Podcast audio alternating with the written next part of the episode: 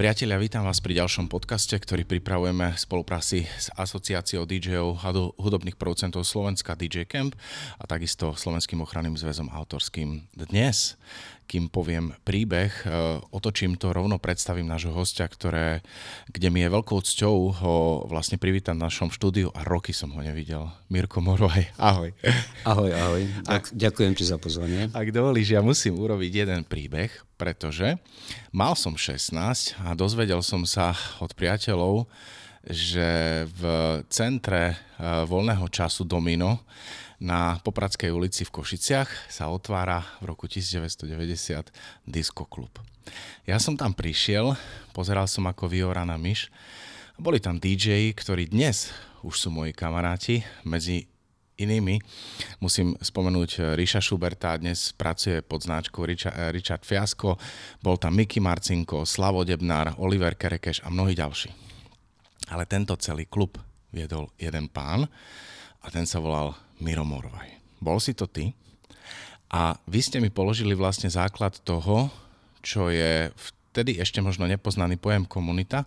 A to, že ako dý džej nemôžem existovať sám, pretože dotedy, dovtedy ja som hrával diskotéky na škole z kaziet, robil som si lampy možno z nejakých vianočných sviečok, ale nikdy som nevedel, čo to je komunikácia medzi dý džejmi, čo to je spolupatričnosť a pamätám sa, dnes je mi z toho smiešno, vtedy som sa tak hanbil, že by som vliezol asi pod betón, pretože som vám položil otázku konkrétne tebe a ty si na mňa pozeral ako na ufonca a ja tomu úplne rozumiem, lebo vy ste už boli ľudia z praxe, už ste hrávali, chlapci začínali, ty si už hrával a ja som sa opýtal, či uh, prídeme do kontaktu s naozajstnými platňami. V tej chvíli som mal v hlave maxače, lebo ja som už mal nejaké albumy, ale samozrejme boli to len albumy, neboli to maxače. A viem, že ty si mi v tej chvíli neodpovedal, iba si sa tak na mňa pozrel a vlastne vedel si, že máš pred sebou, predpokladám, človeka, ktorý je veľmi neznalý. Uh, ja som veľmi vďačný, že sme sa cirka no, na Maratóna mieru tohto roku dvetisícdvadsaťdva.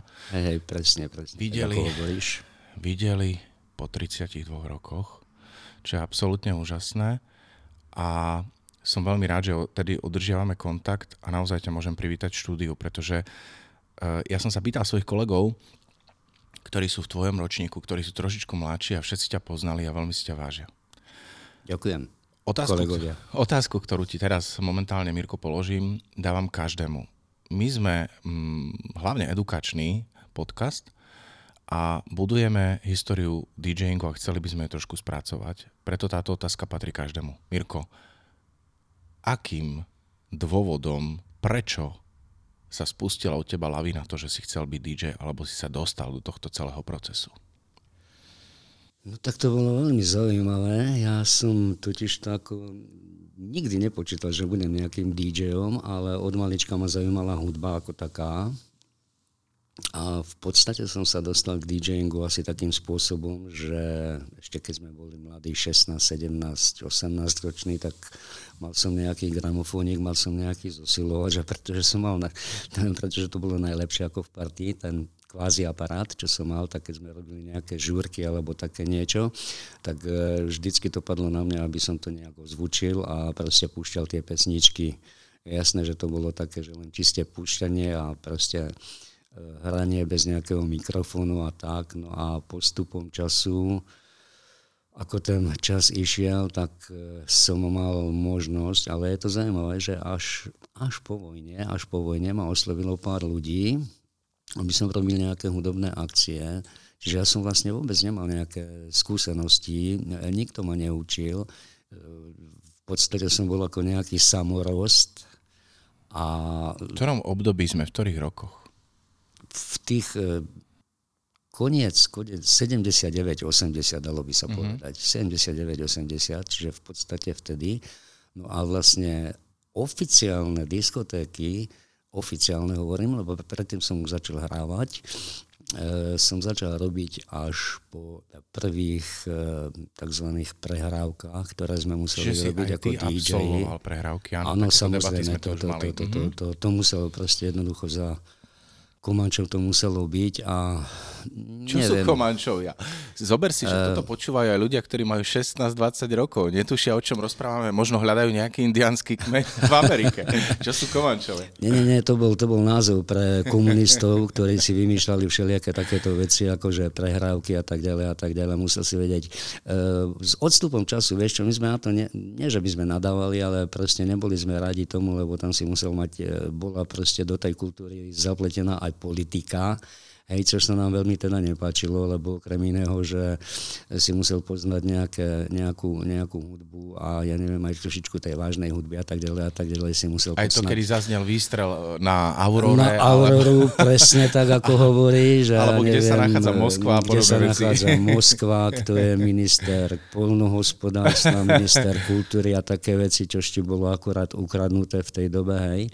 No ale žiaľ, bolo to tam, bolo to v rámci otázok, takže si na to musel odpovedať. No a keď si to vedel, keď si vedel hrať, keď si vedel urobiť tie scenáre, neviem, či tu niekto spomínal, že sa musel na tých prehrávkach urobiť nejaké scenáre, takzvaná moderovaná diskotéka, potom hovorená diskotéka, z toho sa to odohralo, bolo tam, ja neviem, štyri alebo päť ľudí z branže, potom tam bolo z nejaké komunisti, no, aby som sa vrátil, tak tí komun- Komančovia boli vlastne komunisti. Uh-huh. Boli vlastne komunisti.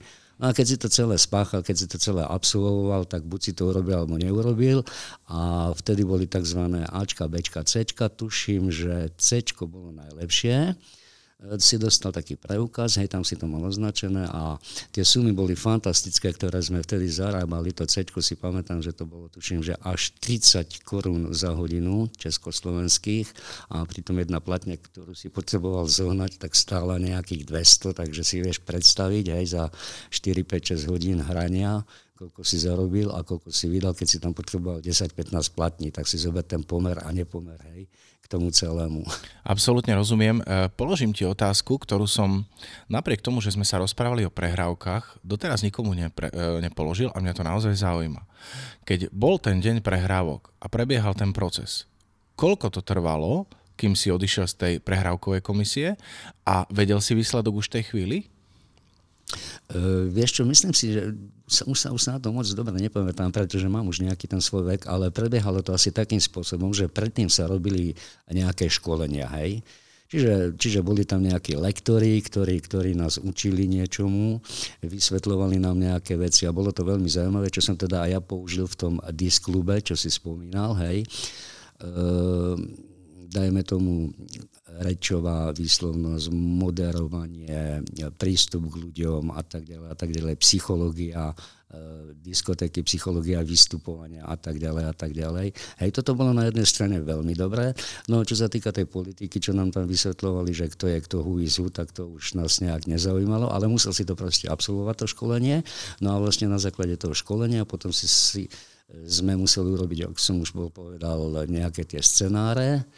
Hej, jeden diskotékový, čo budeš hrať a jeden hovorené slovo, respektíve moderoval si, moderoval si nejakú hudbu, ktorú si si tam dal a tu si musel opísať. Ja sa pamätám, že ako môj prvý scenár toho hovoreného slova, som strašne rozmýšľal, čo tam dať. Boli tam chlapci, ktorí tam dali vážnu hudbu. Viem, že to bol Bach nejaký, no nebolo to nejaké, tak hovorím, tak musím si urobiť nejakú strandu. A vtedy v tom čase letel eh, jeden chlapík, momentálne si ja už nespomínam na jeho meno, on hral na gitare a proste také parafrázy, tak, tak, texty mal také parafrázy na tú dobu, ktorá, ktorá vlastne vtedy išla. Takže ja som pustil toto a malo to celkom dobrý úspech, lebo tí ľudia sa na tom smiali, takže asi aj toto mi pomohlo, že som dostal vlastne ten preukaz ako dý džeja, respektive diskotékára, lebo vtedy ešte dý džej oficiálne neboli, boli diskotékári.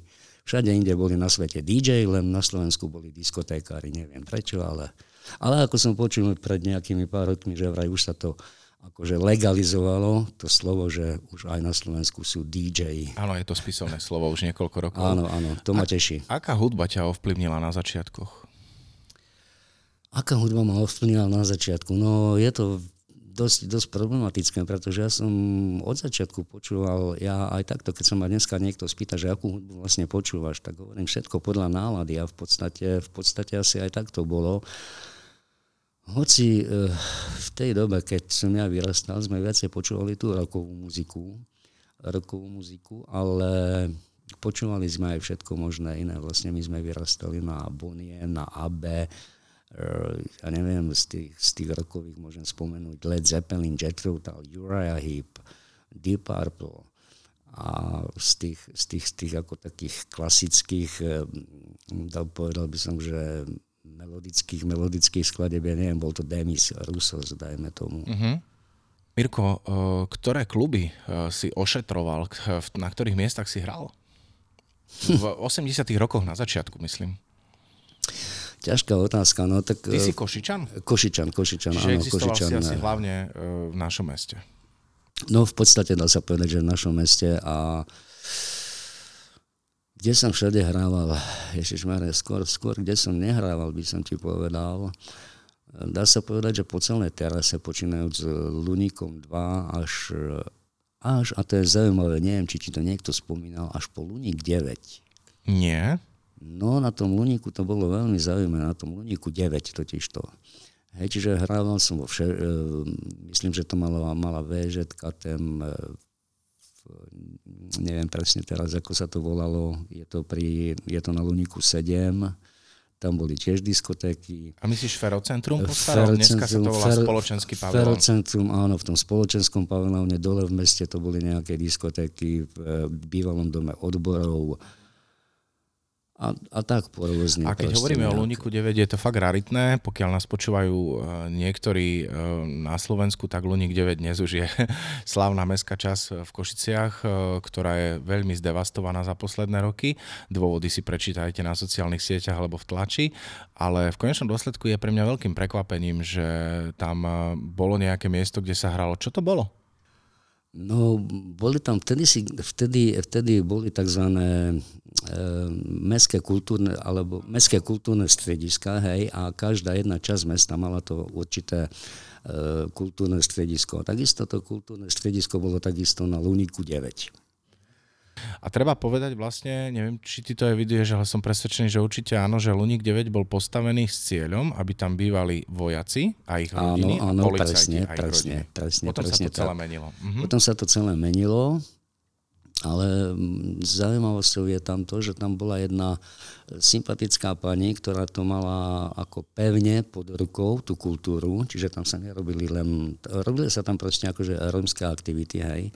A čo sa týka tých diskoték, nejak tam, nikto tam Luník deväť, proste mal to meno akože Luník deväť, nechcel hrávať, ale ja, ja osobne napríklad e, hralo tam viacej chlapcov, neviem, či to spomínali, ja to musím ale spomenúť. Povedz, pretože, povedz, od toho sme tu. Pretože, pretože tie diskotéky tam boli totiž to veľmi zaujímavé. Akože z jednej strany poznáme tú rómskú mentalitu, čiže tam išli vlastne také španielské veci, funkové záležitosti jednoznačne. A Košice sú funkové mesto, ale tam to, bolo, tam to bolo dvakrát funkovejšie, hej. Že funky funk. A funky, funky funk, hej, hej. A najlepšie na tom bolo, to sa mi strašne páčilo, že proste tí ľudia, tí, tí mladí ľudia, hej, tam keď prišli... Ty si, to už, ty si to už asi nepamätáš, ale my sme vtedy nosili nejakú takzvanú svetelnú, svetelnú, svetelnú techniku, sme si v podstate museli robiť sami. A z Maďarska sme nosili také modré žiarovky, luminescenčné, to keď si zapálil, keď to svietilo, tak všetko to pekne bolo biele.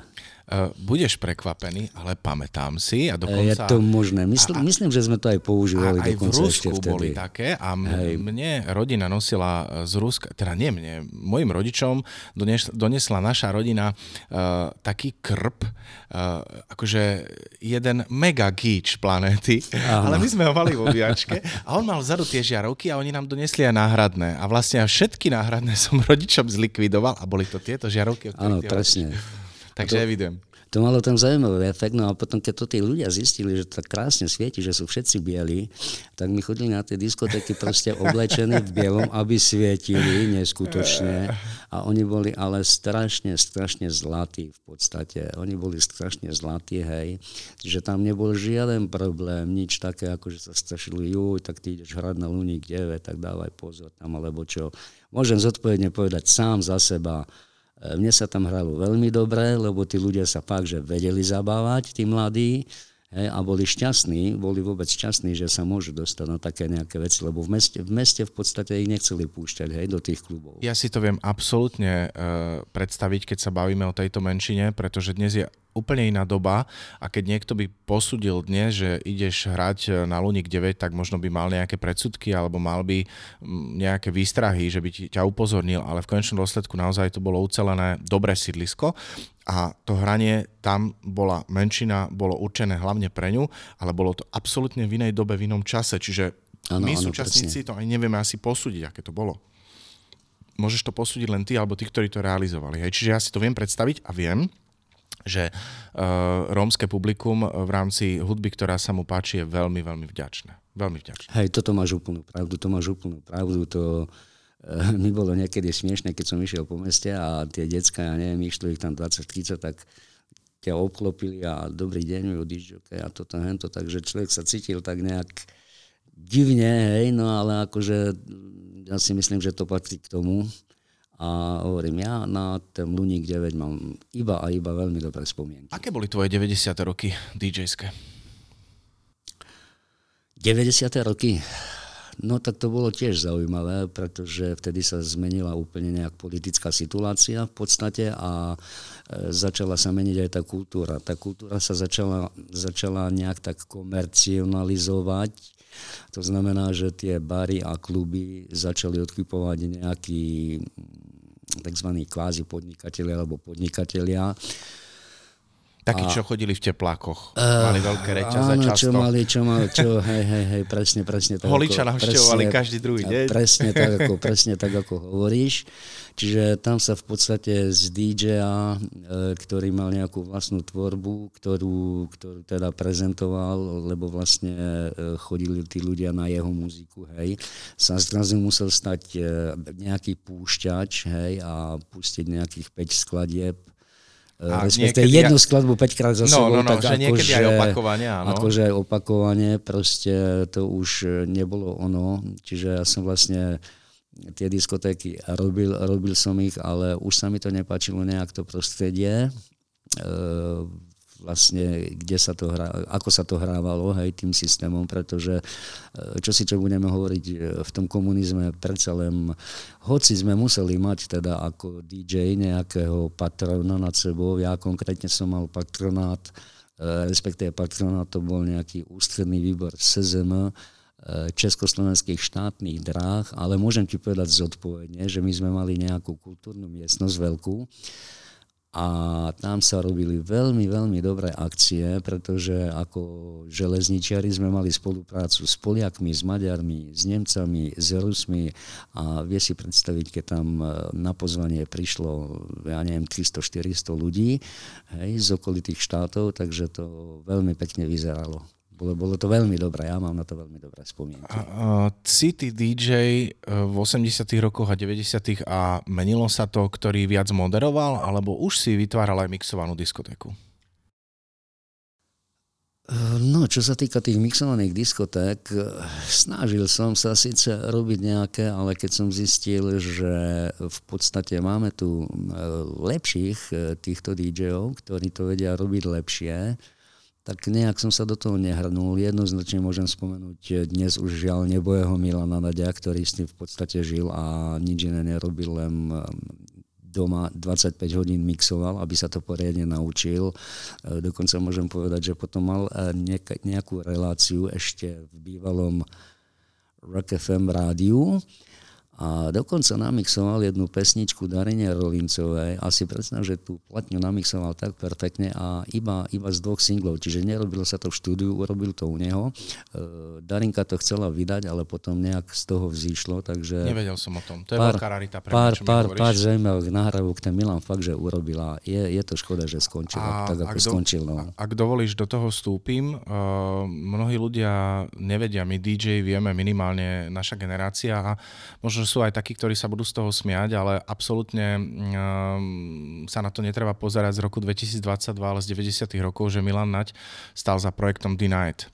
Áno, áno, presne, presne. Akúkoľvek sa na to pozrieme, podľa mňa to bola jedna výborná slovenská tanečná eurodancová skupina a Milan Naď im okrem produkcie, zvukov, grifov a možno keď je tam Uh, ten prvý hit Make Me Happy, uh, uh, klavírny obrad, ktorý tam je, to bolo všetko inšpirované Milanom, Davidom Moralesom a podobnými vecami, tak uh, odporúčam si vypočuť tie maxáče, lebo boli tak nahraté v štúdiu Savit, uh, pod, štúdiu Savit pod kontrolou točilo, Milana Naďa, že takéto maxáče sa odtedy uh, nahrali len v počte do desať kusov. Chcem tým povedať, že sú veľmi sporadické. Mm-hmm. Vynikajúci master zvuku, takže toto všetko bol Milan Naď a bol naozaj veľký odborník.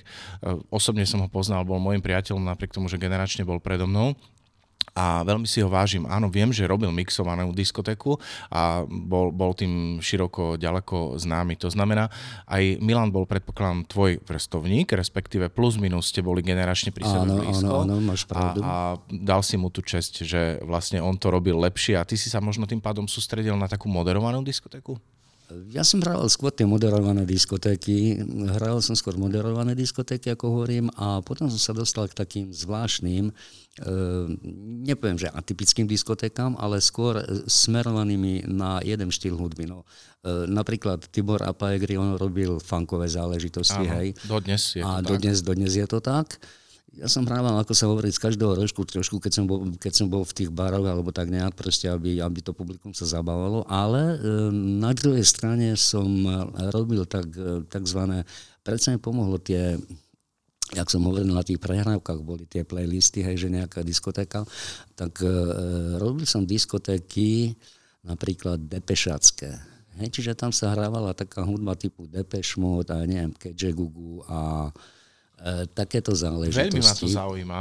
A akože mimo mikrofónu mne sa zdá, že si mi o tom hovoril a teraz ja ťa nepustím z tejto témy chvíľočku, pretože ja, ja osobne Depeche Mode milujem, napriek tomu, že to mnohí ľudia o mne nevedia. Do čiernej sa kvôli Depeche neobliekam, ale ja si myslím, že na svete neexistuje v textile iná farba, len čierna, modrá, biela, ale v konečnom dôsledku ja si veľmi vážim Depeche Mode a bol som na takejto party, nie jednej, a počul som tam Cure, počul som tam Depeche, dokonca počul som tam takú nemeckú kapelu, teraz si neviem spomenúť, ale Love is a Shield mali taký veľký hit. Prídeme na to. Prídeme na to, Prídeme na to. Dokonca som cez víkend vyslovil jej názov na jednom podujati, ale mi to absolútne ušlo. Je to nemecká kapela a Um, vlastne tieto, táto hudba tam hrala. A moja otázka znie, že čo bolo kritériom, aby na Depeche mohli znieť veci Depeche a im príbuzné? No, oni tí ľudia mali v podstate radi túto hudbu, hej, ako si ty hovoril, obliekali sa do čierneho. Prečo to bol... ke, Kajagoogoo napríklad mohol znieť na Depeche? Za Kajagoogoo, aby ste vedeli, stojí Limahl. Áno. A Limahl stojí ako spevák za pesničkou uh, Neverending Story, Neverending filmu Story. Nekonečný príbeh, Nekonečný príbeh ale áno. Ako producent, lebo my robíme históriu DJingu a to je aj svetový, svetový DJing, stojí Giorgio Moroder. Moroder jeden áno. Z najlepších producentov planéty. Áno, presne tak, ako hovoríš. No, vlastne... To znamená, čo bolo kritérium napríklad, že na Depeche Mode Party mohol hrať Limahl, Kajagoogoo? Uh, vieš čo, tak ako boli tam aj nejaké výnimky, ako sa povie, ale hovorím, tí ľudia v, paste, v podstate to bola zase nejaká komunita, keď sme hovorili o tých komunitách, hej. Čiže to bola komunita ľudí, ktorým sa páčil štýl Depeche Mode, Erasure a týchto príbuzných, hej, ako depešáckých. Veľmi tam išiel ešte vtedy eh, Československý oceán a takýto štýl hudby v podstate sa tam hrával, hej. No a stretávali sme sa, ja neviem, raz za mesiac mám taký dojem a tie party sa nesli v tomto štýle, v podstate sa tam, neviem, ako by som to povedal, no tí ľudia tam pogovali a tak ďalej. Áno, to pogovanie som zažila ja. Takže, takže vieš si to predstaviť, no presne neskutočne dobrá atmosféra, hej. Ako fakt tandem ľudí, tandem ľudí, ktorí akože sa zabaví, veľmi dobre sa zabavili na túto hudbu. A milovali tento štýl ako podobný skupine Depeche Mode, hej. Čiže hrávala sa tam tá, tá, takáto hudba. Dokedy si bol aktívnym dýdžejom? No, alebo sa... si aktívnym dýdžejom aj dnes?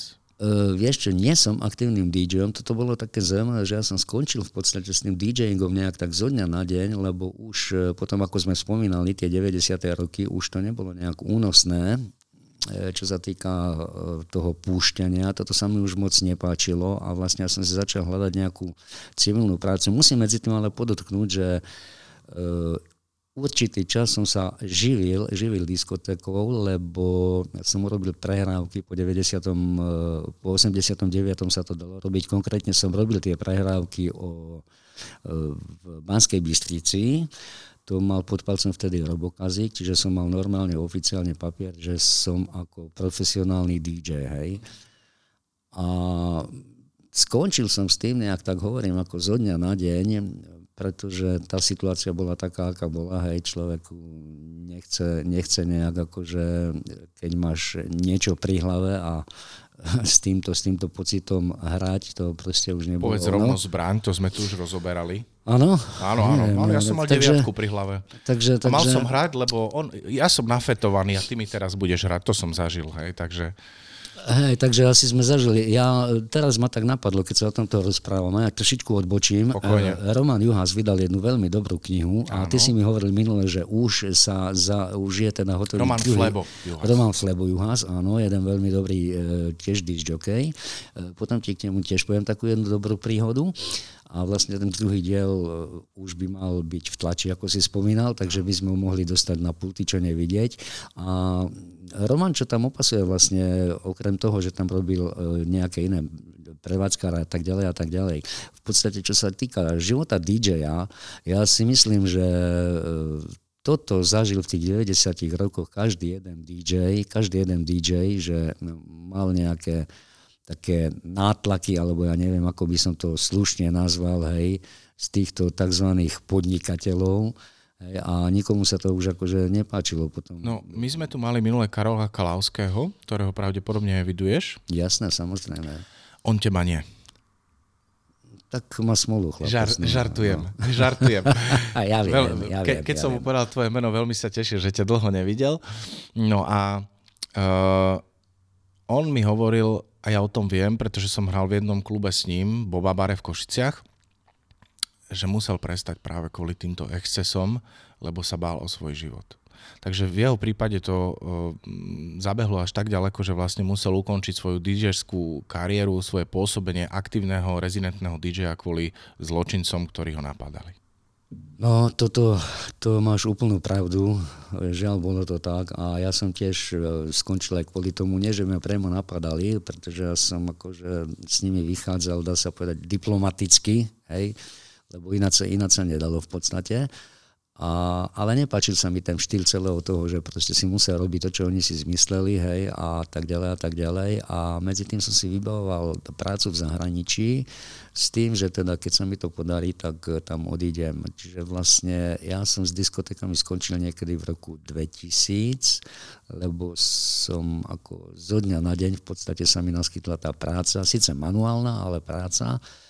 Takže som išiel do Čiech, no a tam som chcel byť nejaký ten rok, dva, z toho bolo štrnásť rokov, žiaľ, ale ako keď som sa vrátil, ja si myslím, že o tom už momentálne nehrávam, nehrávam ako, ale o muziku, o DJing ako, a muziku celkové akože sa zaujímam stále, pretože som sa zaujímal vždycky. Vnímaš aj súčasnú tanečnú hudbu? Vnímam... Ale poviem ti úprimne, z môjho hľadiska, z môjho hľadiska už nejak e, tie nápady, nápady tej tanečnej hudbe už nie sú tie, čo bývali kedysi. Neviem, čím to je, ale tak sa mi vidí, že už asi bolo povedané všetko a aj teraz, keď e, idem sem tam na nejakú akciu alebo tak, tak si všímam, že ľudia počúvajú a respektíve viacej sa zabávajú na hudbu tých osemdesiatych deväťdesiatych rokov ako na terajšiu hudbu. Neviem, čím to je, ale asi vtedy vznikala muzika, ktorá musím mala ľudia niečo povedať. Dokonca sú to aj generácie, ktoré tú hudbu osemdesiatych rokov ani nemohli zažiť, lebo sa narodili po ano, dvetisíc alebo na konci deväťdesiatych rokov a užijú si aj tú modernú hudbu, ale naozaj... Taká práva zábava začne vtedy, keď idú, povedzme, v bežnej diskotéke, osemdesiate roky. A v konečnom dôsledku aj moderná hudba využíva veľa samplov a, a zvukov z tých osemdesiatych rokov. Áno, áno. Nepotrebujem si stále nejako merať ego. ale vzhľadom k tomu, že tiež ja mám svoj vek a mám to napočúvané, zažité. Ja som bol pri zrode, myslím ako mentálne, že to bola neznáma pesnička, bol som pri zrode uh, Ricka Astleyho Never Gonna Give You Up, to poznalo málo ľudí na svete, akože nešlo to ešte na parkety a wow, hej, že čo to je a dnes nepoznáš Ricka Astleyho v rámci disco a popovej scény, tak akože, akože kde si žil, prosím ťa. Áno, presne tak, ako hovoríš. Čiže v konečnom dôsledku tí ľudia počúvajú nejaké nové sample a si povedia, wow, to je dobrá pesnička a ja ich neučím, je to smiešne, keby som každému jednému vysvetľoval, ale v duchu tak mi je smiešno, lebo viem, kde tá skladba má pôvod a má pôvod buď sedemdesiatych alebo osemdesiatych rokov. Čiže uh, verím, že to najdôležitejšie a ten vývoj samozrejme hudby, to ti poviem možno ako človek, že ako priateľský, lebo chápem, ako si naznačil svoj názor na hudbu a chápem, že počúvaš hudbu ako zmes všetkého, čo existuje okolo teba, ale keď si zoberieme hudbu osemdesiatych rokov, sedemdesiatych, tak tá hudba išla do špičky v zmysle tvorenia, kreativity, harmonie a podobných vecí a fakt sa tam vystrielali všetky obraty, všetky áno, možnosti. Áno, presne, presne. A dnes, keď si zoberieme uh, modernú hudbu a odmyslíme si to, že niekto použil sample z niečoho, čo už bolo tu objavené, tak tie nové veci ako úplne na zelenej lúke sú často ploché, prázdne, bez, bez nejakej kreativity. Nie všetky. Ale veľa z nich je takých, čiže len vlastne počúvame, často sme s rytmou niečoho, čo človek chce posunúť do nejakej úrovne, ale tým, že to trh nepotvrdí, že tá spätná väzba nejde, tak je to často len track na dva týždne. dý džej ho pustí v sete, hraje sa to na diskotéke dva týždne, o tri týždne nevieš, že existoval, lebo už je tam ďalší nový. No to máš úplne pravdu, tá technika sa posunula preč, čiže dneska, dneska sú úplne iné možnosti, ako boli predtým, kedy si sa, kedy si sa nahrávalo v štúdiách tie šesťdesiate sedemdesiate roky, v podstate tam boli nejaké analógové osemstopé tieto magnetofóny, napríklad Beatles väčšinu svojej tvorby natočili na osemstopý ma- ma- magnetofón, hej, a pozri sa akože dodnes, dodnes sa hrajú, čiže to vlastne vychádzalo z tých ľudí, hej, oni tam nemali nejak veľa tých možností. Ale poviem ti jednu takú perličku, hej, čo sa týka tejto uh, kvázi modernizácie. Uh, moja dcera ešte najmladšia, teda keď bola menšia, tak mi donesla jednu platňu, že ocko, ocko, pozri sa sem, ja som donesla nejakú super vec. Hovorím, no ukáž, čo to je, donesla CDčko osemnáctky. Uh-huh. Uh, covery uh, z Aby, covery uh-huh. Aby, takto, boli veľmi dobre nahraté, hej. Takže toto je super záležitosť, tak sme si to púšťali. No hovorím, počujem ma zlatá, ja ti teraz pustím ako originál. Hovorím, aký originál? Tak som mi pustil vlastne tie skladby, tie Aby, že čo to pre Boha živého, čo toto je, jak to mohli nahrať, také však to je neskutočné. Čiže každá generácia má nejakú tú svoju hudbu, alebo e, ľudia niektorí nevedia, napríklad tí mladší, hej, Bonsoir Mademoiselle Paris e, nahral kedysi v začiatkom šesťdesiatych rokov Olympic. Áno, potom to prevzal Peter Muk, keď mali Olympic, ja neviem, tuším, že štyridsať alebo tak nejak, bol z toho znovu nejaký veľký hit a niektorí ľudia som sa stretol s tým, že bolo to potrebné tomu Olympiku nahrať akože nejaký cover a vôbec to nebolo také dobré, ako to naspieval ten Peter Muk. Čiže vlastne oni si mysleli, že Olympic prevzal tú pesničku od Petra Muka, hej. Čiže to je také zaujímavé, hej. Ale to sú tie generačné proste záležitosti. Priznám no. sa, že ja Olympic nemám napočúvaný a v čase, keď vydal, uh, myslím, že to bol Šalom, to bol vlastne pokračovateľ Oceánu, alebo Oceánu, určite Peter áno, Muk. Áno, áno, áno. Určite v tom bol Peter Muk. Uh, Bonsoir Mademoiselle Paris, ja som robil v obchode s cerečkami a ja som tú pesničku od Olympiku nepoznal. No vidíš. Neradil som sa ku generácii, alebo, alebo neposudzoval som to tak, lebo ja som potom hneď pátral. Mne to nedávalo súvis, že Olympik by nahral pesničku po Mukovi, ale vlastne počul som verziu Muka ako prvú. Áno. Počul som následne verziu tým, že som bol v obchode a tak ďalej. Počúval som všetko. Olympik. A vtedy som pochopil, že kto v čase urobil čo. A naozaj e, aj od toho sme tu, aby sme dovysvetľovali niektoré veci, alebo možno aj tú generáciu posadili do stoličky v zmysle, aby vedeli čo, kde, odkiaľ prúdi, pretože naozaj niekedy môžu mať také mylné informácie, respektíve netušia, a čo sa týka hudby, si myslím, že to má byť na, na pravom mieste.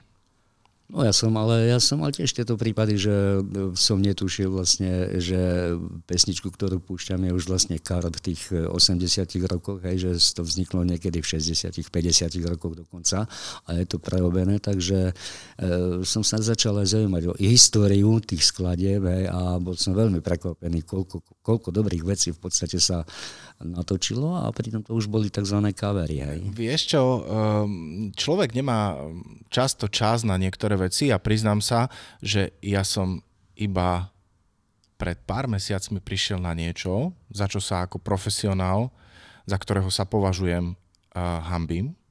Ale život je taký, pestrý, hudby je že veľmi veľa. A registruješ ty repera, ktorý nedávno zomrel a volá sa Coolio? No jasné, že hej, no jednoznačne. A vieš ty, že skade pochádza Gangsta Paradise? No jasné, Stevie Wonder. Ja som nevedel. Prerobená vec. Ja som nevedel. Vážne? Nie. Tak to nie. Sa teda čudujem. Ja sa hanbím, ja som nevedel. Ako, bolo mi jasné. Má to že... iný text, má to všetko. Dokonca, dokonca ešte, pokiaľ to schvaloval, to viem, Stevie Wonder, tak nechcel a Coolio to vtedy ako že urobil, že nepoužíval tam žiadne vulgárne výrazy v tejto skladbe. Mm-hmm. Keď si vypočuješ text, tak ten prerobený text v podstate tam nie sú žiadne vulgárne výrazy, pretože ten Steve Wonder to pustil s tým, že teda áno, môže to nahrať, ale bez tých vulgárnych výrazov. Bolo mi absolútne jasné, že toto nemohol dať Coolio len tak, hej, ten celý vokál, tú, tú atmosféru. Ale nemal som čas pátrať Wikipedia, Coolio, základ, pesnička a tak ďalej. A Stevieho Wondera poznám, veľmi si ho vážim, ale fakt je taký, že ho mám napočúvaný osemdesiate roky plus. A toto je skladba zo sedemdesiatych rokov, kedy vlastne mi to Aha. naozaj ušlo. Čiže aj mňa dokáže mnoho vecí prekvapiť a sú úžasné, kedy vlastne um, počujeme skladbu v čase desať až pätnásť rokov starú a ona má základ tak, ako ty si možno aj doma ukazoval tridsať, štyridsať, päťdesiat rokov dozadu. No a vidíš, tak sú ľudia, ktorí vedia z toho urobiť ešte krajšiu vec, ako je originál. Áno, ja, ja si myslím, že Cooliovi sa to určite podarilo a napriek tomu, že Stevie Wonder je svetová ikona, Coolio tomu dal takú atmošku, že to posunul do inej dimenzie. Uh, My sme sa bavili o diskoklube, ktorý si viedol, ktorého som bol súčasťou a ja by som sa možno rád vrátil ešte na chvíľočku do tohto obdobia, pretože v tom čase uh, Igor Malovec a tým okolo neho vydávali časopis Discobox a my ano, sme sa opäť ano. pri súkromnom rozhovore uh, vlastne bavili o tom, že aj ty si bol prispievateľ do tohto časopisu a ja by som veľmi rád ozrejmil našim divákom, poslucháčom, že mh, v akej zóne si prispieval a ako ťa oslovili títo ľudia. Ja som už predtým písal nejaké recenzie do nejakých hudobných časopisov. Myslím, že to bol vtedy Populár a Melódie. Tieto dva časopisy vychádzali. To boli veľmi slávne časopisy v terajšej doby. Veľmi dobré áno, časopisy. Áno. A vlastne na základe toho, na základe toho, že vznikol tento časopis, hej, tak som začal prispievať aj do neho nejakými recenziami, poznámkami a tak ďalej a tak ďalej. Takže nejak tiež takto som sa k tomu dostal. Akože človek sa dostáva k týmto veciam úplne nejak náhodou, hej, že e, neviem, neviem, no ja som sa dostal ku všetkému náhodne. Hej. Uh, myslím si, že to nám život prináša, vlastne taký, taký vlak v, s vagónmi, čo sa týka náhod. A mal by som otázku, si človek, lebo ja mám na to svoj názor, ale možno povedz o sebe sám, aby som ja nedával nejaké vyjadrenia dopredu, ktorému stačil ten DJing, alebo miluješ muziku ako také, také vreco všetkého. Pretože bavili sme sa uh, o, o DJingu, bavili sme sa možno o vedení kurzu. Ty si bol človek. My máme v rámci asociácie DJské kurzy. V rámci mojich znalostí ty si bol ten prvý na Slovensku, v rámci mojich znalostí, ktorí predávali tie svoje skúsenosti a znalosti ďalej, keďže si v roku devätnásťstodeväťdesiat viedol kurz dý džejov alebo mal pod sebou komunitu dý džejov, ktorú si chcel naučiť svojmu remeslu. Takže za mňa si bol ty ten pionier u nás, ktorí to robili, lebo tí dý džeji, ktorí hrali, to nerobili. Ja neviem, ako sa ti podarilo vlastne skomunikovať s tým, aj o tom mi môžeš povedať, lebo mňa to veľmi zaujíma, ako to celé začalo, ale v konečnom dôsledku naozaj ďaleko uh, pred nami si vytvoril uh, prostredie, v ktorom sa dí džej mohli od skúsenejších učiť. Takže povedz mi, prosím ťa, uh, ako vlastne uh, si sa k tomu dostal, že si ten um, diskoklub založil v tom uh, centre voľného času? Pokiaľ sa pamätám, pokiaľ sa pamätám, bolo to nejakým takým spôsobom, že zase neviem, či ti tu moji kolegovia spomínali, robili sa aj tzv. Detské diskotéky. Áno. Robili sa detské diskotéky, zhodou okolností som tam robil nejakú akciu a oslavilo ma vedenie to vtedajšieho domu pionierov a mládeže, či, či by som nechcel založiť, pretože tam bolo viacej také, bolo tam, ja neviem, poviem teraz príklad, šitie a ja neviem čo ešte, že a nejaký taký klub, kde by sa tie deti učili vlastne tomu dí džejingu a všetkému okolo toho. No tak ja som vlastne súhlasil a tým pádom vznikol ten takzvaný Disklub, ja som teraz, dneska ráno som sa pozeral v tom svojom archíve, som dokonca našiel nejaký ten plagát, naše logo, hej, ktoré, ktoré sme mali, neviem, či to môžem vyťahnuť teda z tašky a ukázať. Ja si hej. určite po ukončení nášho podcastu urobím screenshot a my ho budeme vedieť potom aj zverejniť. Wow, máš pravdu, to mi niečo... Pamätal si to, nie? Áno, určite, áno, áno, áno, musíš áno, pamätať. Áno. Ale ja si už nepamätám, že kto to robil. Mám taký dojem, že, že, že tento, že Riša Šubert. Uh, Rišo, Rišo dodnes robí plagáty a má k tomu vzťah. Uh, ja mám taký dojem, že to Rišo robí. Uh, my pôjdeme za chvíľočku na kávu, ja to odscreenshotujem a ja pošlem Rišovi, či si pamätá, že to robil. Takže bude, uh, bude sa smiať, lebo s Rišom komunikujem a sme priatelia dodnes, sme spolu v kontakte. Takže áno, to si mi normálne pripomenul v čase. A vzhľadom k tomu, že si robil toho viac na dí džejskej pôde, na tom takom území dí džejingu a čo dí džej môže robiť a tak ďalej. Um, cítiš sa ako človek, ktorý potreboval v rámci svojej dí džejskej kariéry uh, rozvíjať ten dí džejing, alebo ti stačilo byť niekde v nejakom bare a hrať celý život, zobrať si peniaze, kupovať si pesničky a to, to bolo v poriadku? Nie, práve že nie, práve že nie, práve že mňa... Iné by ma prekvapilo, keby si povedal.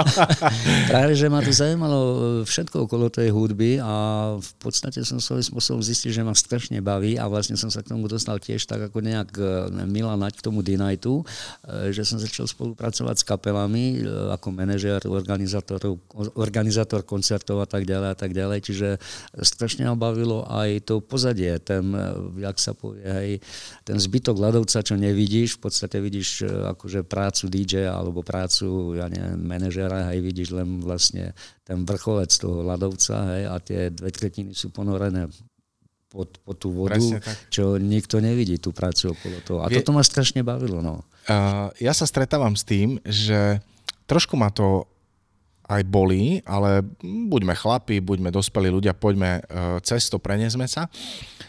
Uh, dí džejingu ja som celý život, ty si celý život. To, že nehráš aktívne, je absolútne nedôležité. Ty máš odkrútené, stále sa mu venuješ, sme v kontakte a tak ďalej. Proste stále niečo pre to riešiš. No keby ma to nezaujímalo, tak tu určite nesedím. Jasné. A my by sme ti nezapli elektrinu. Áno. A chcem povedať, že keď hovoríš o tom vrchole ľadovca, tak žiaľ, mnohí ľudia majú dí džejov zakomponovaných. Už nehovorím o tom, že z akej sú vrstvy, čo si tí ľudia o dí džejoch myslia, že sú to ľudia, ktorí neriešia nič, len pesničky a majú vyťahané rifle, ja to stále opakujem, ale stále si to myslím a vidia za tým dvadsaťročného chlapca, a ktorý, ktorý sa nudí a chce baliť dievčatá.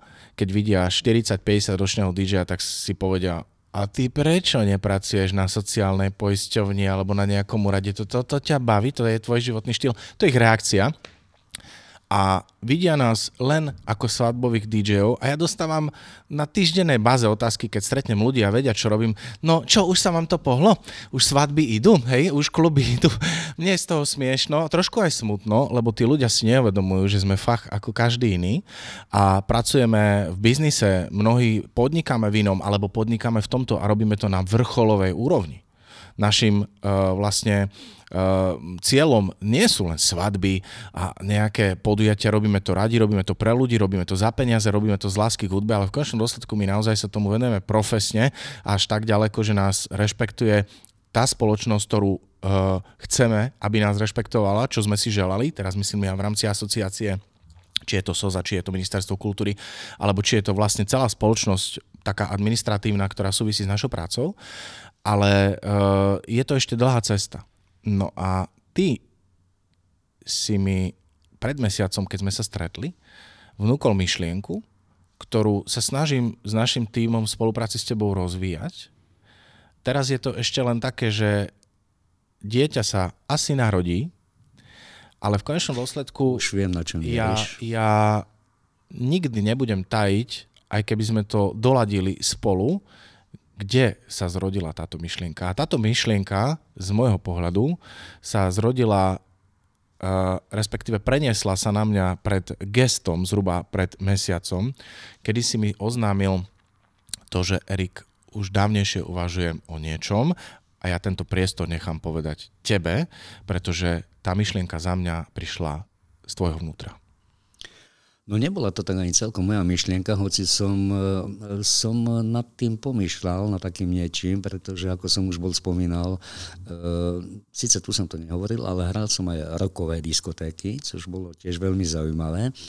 A čo sa týka rockovej hudby, je po svete veľa tých zaujímavých tzv. Rockových múzeí, Sieni slávy a tak ďalej a tak ďalej. Ale nikde neexistuje nejaká Sien slávy alebo múzeum diskoték. Čiže toto ma nejak napadlo. Potom som sa stretol s chlapíkom, ktorý žil iks ypsilon rokov v Amerike, Stanley Velický. On robil možno tej mladšej generácii určite, určite príde na pamäť skupina Taktici, Vlado Kolenič. Vlado Kolenič kedysi emigroval, čiže jeho pesničky boli zakázané.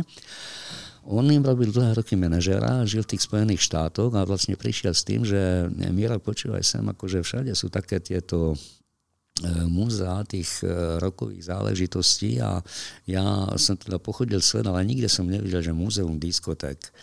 Mám spustu vecí doma v Amerike, ktoré by sa dali použiť na tieto záležitosti a či by to nebolo možné. Tak vlastne my sme už s tým nápadom prišli kedysi pred tromi rokmi, tromi rokmi za Ľubom Gregom, tiež sa vtedy robil starostu Starého mesta. No a Ľubo takisto robil dlhé, dlhé roky v kultúre, čiže sa v tom vie pohybovať. To som tiež nevedel. Jeho, jeho, jeho to strašne zaujíma. Žiaľ, e, prišla o toho tá korona, čiže dva roky sa nedialo nič a snáď dúfam, že teraz sa nám to podarí niečo realizovať. E, minule som rozprával so Stanleym, išiel by do toho, no tak dúfam, že nám to vyjde a že niečo postavíme. Rozprával som s Tiborom Egrym a takisto by do toho išiel. No. E, vlastne tam potrebujeme ľudí, ľudí, ktorí vlastne niečo zažili a myslím si, že jak Tibor, tak a ja, alebo títo ostatní moji kolegovia máme známych v Čechách, aj napríklad málo kto vie, že Michal Viktožík dneska, dneska pôsobí v kapele ako spevák, ako rapový spevák a bol zakladateľom skupiny é á er. é á er, é á er. A úzko spolupracuje s Danom Bartom, s Danom čo je kultúra Bartom, na vysokej úrovni. Dan, Dan Barta tu bol minulý, minulý týždeň alebo predminulý týždeň v rámci znovu začínajúcich košických jazzových dní, ktoré sa robia v Gest klube. Čiže znovu to tam začína užívať. Takže ja osobne si myslím, a je tu spusta, v Košice je tu spusta nevyužitých priestorov, kde by sa to múzeum diskoték dalo spraviť. No záleží už len teraz e, v podstate, ja si myslím, že ty by si do toho určite išiel. Ja už som tom. A zložiť, zložiť jeden správny, perfektný tím nadšencov, nadšencov, lebo toto sa dá robiť iba, iba akože značením, hej, za to nedostaneš prachy, za to nedostaneš nič, maximálne tak ako ti možno, že povie, aspoň teda pevne verím, keď nám to vyjde, že primátor povie, že ďakujem chlapci, že ste urobili niečo pre Košice, hej, že Košice sú prvé na svete, ktoré majú múzeum diskoték, dajme tomu. Uh, práve preto uh, táto myšlienka je um, úžasná, aby sme ju nenechali zaspať, a určite vytvorili podmienky preto, aby sme to naozaj pustili do sveta. Um, verím, že nájdeme podporu u ľudí, ktorí sú skôr na rodení dí džejov a podobne, aby sme naozaj začali týmto celým dýchať, pretože je to skvelá myšlienka. Mirko, ďakujem ti veľmi pekne za návštevu štúdia. Nelúčim sa. Veľmi rado, veľmi rado čak, sa stalo. Čaká nás ešte veľa práce. Áno. Možno by som uh, ťa poprosil na záver, uh, tiež to dávam niektorým ľuďom ako taký question uh, alebo nejaké posolstvo pre ľudí, ktorí počúvajú podcasty alebo sú nová generácia, čo sa týka muziky. Čo vychádza z teba ako posolstvo v rámci DJingu, hudby, milovníka muziky? Čo by si odkázal generácii? Myslíš tejto novej generácii alebo celkové generácii? Novej generácii, ale, ale zároveň aj ľuďom, ktorí ťa majú radi a vedia, čo si robil celý život, vedia, kde si pôsobil. Čiže čo by si odkázal možno ľudstvu v rámci Sebasa? A dokonca v ľudstvu. No, ľudstvo, počúvajte sem. V podstate, čo je hudba? Hudba, je, hudba sú určité frekvencie. Hej? Tie frekvencie pôsobia na človeka a telo, telo ako také má tiež určité vibrácie. Hej? Čiže hudba na vás môže pôsobiť buď negatívne, alebo pozitívne. Hej? A vy si vždycky musíte nájsť tú hudbu, ktorá na vás pôsobí pozitívne. Čiže moje posolstvo je v tom, počúvajte takú hudbu, aká sa vám páči a nedajte na ľudí, že jo, aj toto je zle, toto je hento. Pôsobí to na teba dobre? Výborne. Tak je to o tom. Ďakujem krásne. Miro Morvaj v našom štúdiu. Teším sa na budúce a ideme na kávu. Erik, ďakujem ti veľmi pekne za pozvanie. No a dúfam, že sa tu stretneme ešte pri nejakých iných záležitostiach. A ja by som bol veľmi rád, keby si teda išiel naplno do toho múzea, diskoték, ktoré by sme mali tu v Košiciach. Ideme na to. Ďakujem ešte raz. Do počutia. Majte sa.